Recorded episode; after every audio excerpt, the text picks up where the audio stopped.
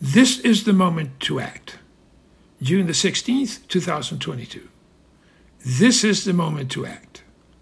Yesterday, the U.S. Federal Reserve Bank raised the nation's interest rate by 0.75 basis points. Forecast had it that the figure would be either 0.5 or 0.75. Markets went up after the news, but today lost all the gains and are back down to where they were before the announcement.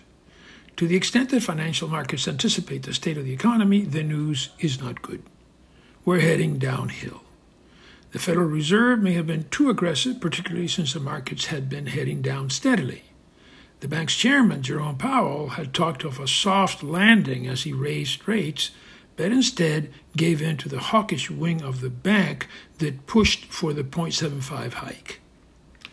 Now, think of how different things could be if we were winning the war instead. Vastly different. Optimism would fuel the markets, and we would feel much more positive about being able to prevent a recession. If only we were doing what we should be doing. Macron, Scholz, and Draghi from France, Germany, and Italy met today with Zelensky, Ukraine's president. The public statements of the officials are all for supporting Ukraine's fight for independence. But what happens behind closed doors is likely very different. For one, neither Germany nor France have delivered the heavy equipment Zelensky has called for. Instead, they are likely pushing for Zelensky to settle, to negotiate with Russia, to agree to terms. Both Macron and Scholz would love to see themselves as the grand negotiators that brought the warring parties to the table. They may be already dreaming of the Nobel Prize they'd be sharing for bringing peace to the region. Zelensky should not give in.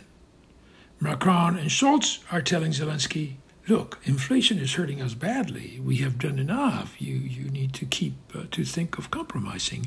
We can't get all we want in life, so give in a little. Zelensky should not give in. The real problem with inflation is the war. Russia has been able to circumvent the sanctions and managed to sell a good deal of its oil. They are filled with cash and confident that they'll keep finding ways to do so. Today I read that Russia has now cut back further on their gas supplies to Europe. The squeeze is on. So why isn't Zelensky and Ukraine getting all the help they need?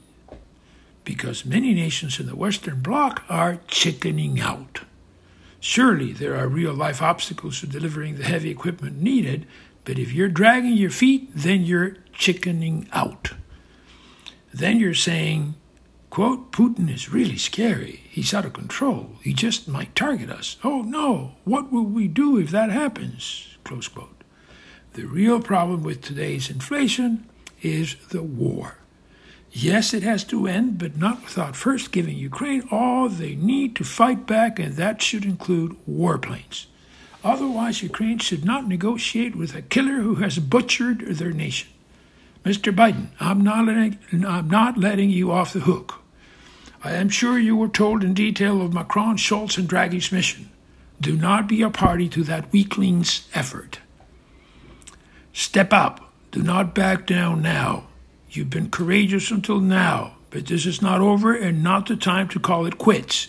This is a unique moment in our history, indeed, the world's history. We can't let the bully win. Ukraine wants to fight till the end. How often do you hear that from a nation? Ukrainians who left are returning to their land in the middle of the war. It takes guts to do that. If you do not fully back Ukraine, you will lose your presidency. Period. But back Ukraine with all they need, and your standing will be exceptional. Damn it, make the difficult choice. You've been there before. Don't join with the appeasers. See, even if Ukraine doesn't beat back Russia, if they get all the equipment they need, they would have fought an exceptional battle. We haven't seen anything like this since World War II. It is your turn to shine, Mr. Biden. Take the chance. Don't back down. Putin can be beat. He will not trigger World War III. He won't because he's not crazy and has a lot to lose. But he's good at scaring people and has been getting away with it. Don't let him scare you too. He's already got Macron and Scholz in his back pocket. This is your moment, Mr. Biden. Win or lose, this is your moment. Don't flinch. Go forward. Oscar Valdez, Valdez with an S, oscarvaldez.net, medium.com, anchor.fm, Buzzsprout, Apple, and Google Podcasts. Thank you and good night.